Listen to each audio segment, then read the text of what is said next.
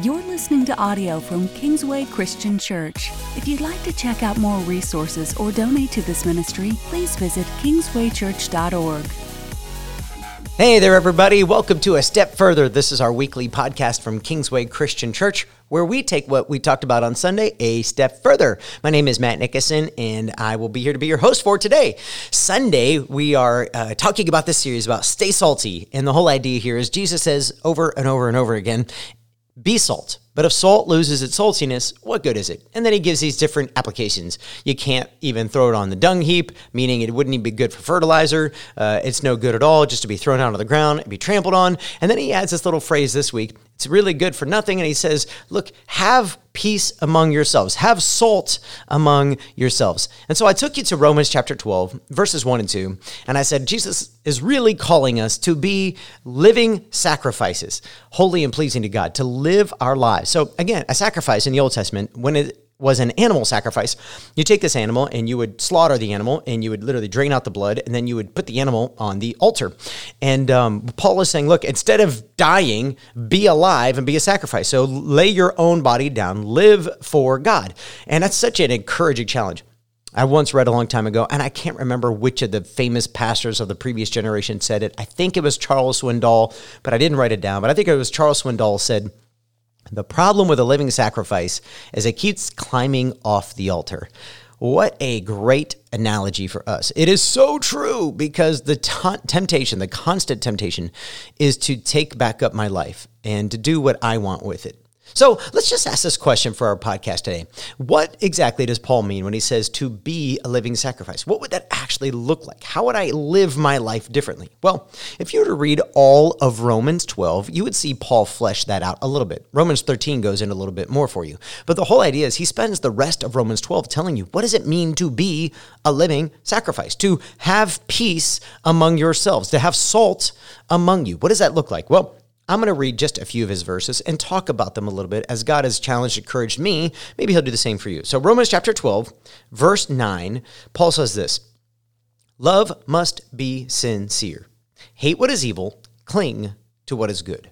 All right, so we are told uh, in America today to um, love everybody free love, right? This began through the 60s, the revolution of the 60s, but free love, Lo- love everybody. And so, consequently, we define love in America today as accepting everybody as they are and um, being approving of the way everybody lives their life.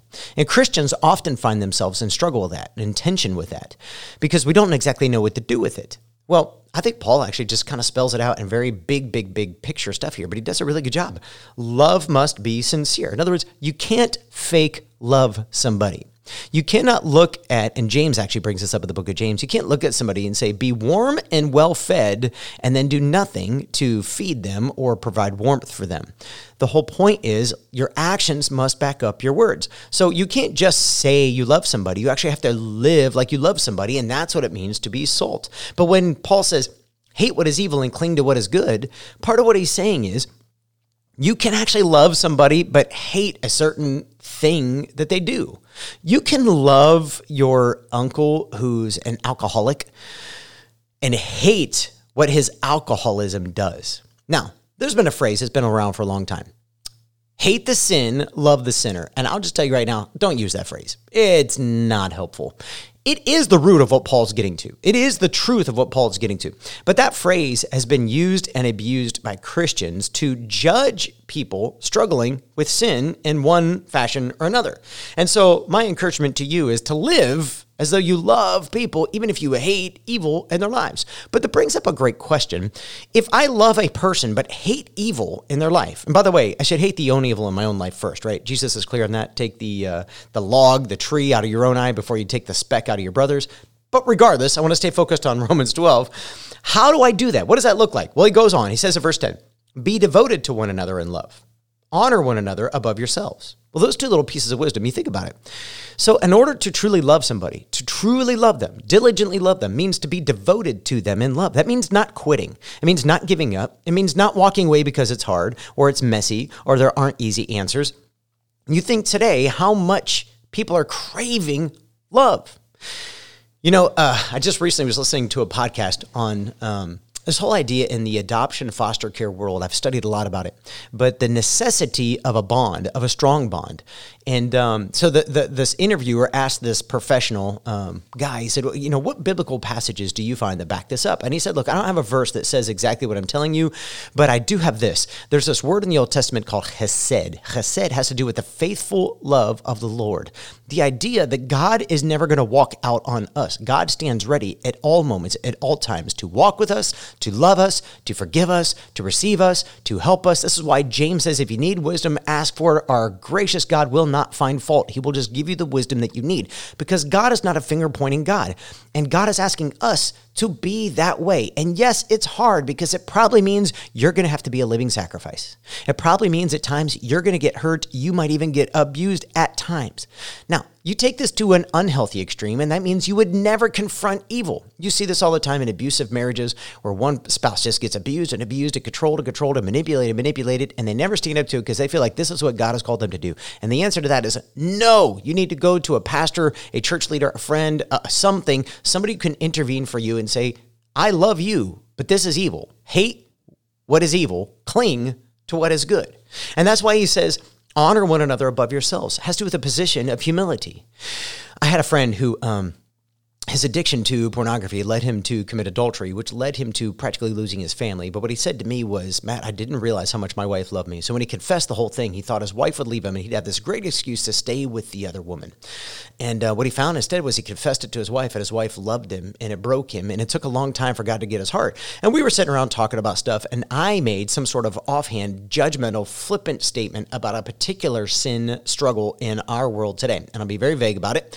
And he looked at me and he said, You know, Matt, he said, I probably used to feel the way you felt until I just came to realize the depth of my own depravity, the depth of my own sin. That, you know, I was probably only a couple of bad choices away from that being something that I could have struggled with as well. And what he did in that moment was he humbled me without even trying to humble me. And the reason that he did is because he was honest, he was vulnerable, and he was saying to me, Matt, without saying it, Matt, you know, you, are puffed up on what you think you are and that you are so much better than others, but you are only a few bad decisions from being sucked into something you could never envision in your life. So honor one another above yourselves. Think of others as better than yourselves. Verse 11 Never be lacking in zeal, but keep your spiritual further, fervor serving the Lord. So even on your worst days, your most tired days, being a living sacrifice means finding the joy of the Lord, the strength of the Lord to push forward and to be there for others. Do not lose your spiritual fervor. And I'm going to end with just one more, but I want to close with this, this thought here for a second before I read the last verse and we close. So this is important because when I was a youth pastor, I would see these teenagers come to faith in Jesus Christ, so sold out, excited about their faith. Can you can you relate? You remember that for you? Uh, what's powerful about that is, man, you, when you are first coming to Jesus, you're like, you believe you can literally go storm the gates of hell. You literally believe you can do anything. God's going to be with you. The faith is going to take care of you. And then over time, you get jaded, you get hardened. You see God take longer to answer prayers than you had ever hoped that He would, or whatever it is, and you stop believing. Do not lose your spiritual fervor, but give to God your absolute best at all times because the world is looking for salty people. And this is what the world needs. But then I'm going to close with this. And he says this here. Ready? This is uh, all the way down to verse 18. If it is possible, as far as it depends on you, live at peace with everyone. You could read all of Romans 12. I recommend you read all of Romans 12 because Paul's literally giving a laundry list. Almost every single verse is a piece of wisdom about what it means to be a living sacrifice. But the reason I wanted to close with this one today, verse 18, is because I think this is what our world needs more of in and as much as it depends on you, live at peace with everyone. You can't control what other people think or do. You, ha- you don't have that much power. But what you can control is you. You could control your desire to be angry. You could control your desire to forgive. You could control your desire to love. You could pursue people in love, forgiveness, and joy, and peace, and mercy. You can actually do that through the strength of the Lord. So, in and as much as it depends on you, live at peace with everyone. And the way that I tell my church, the way I tell Kingsway to do this is build a bridge. Build a bridge that other people can walk across. They may not be ready today. They may stay on the other side of the bridge and they may be angry. They may even throw rocks at you from their side of the bridge. But build a bridge. And whenever anybody's ready, they can walk across and you'll meet them there and you'll have a relationship. And I hope that something in here today, I know I said a lot because Paul says a lot. I hope something in here is encouraging to you, challenging to you about what it means to be a living sacrifice. Stay salty, my friends.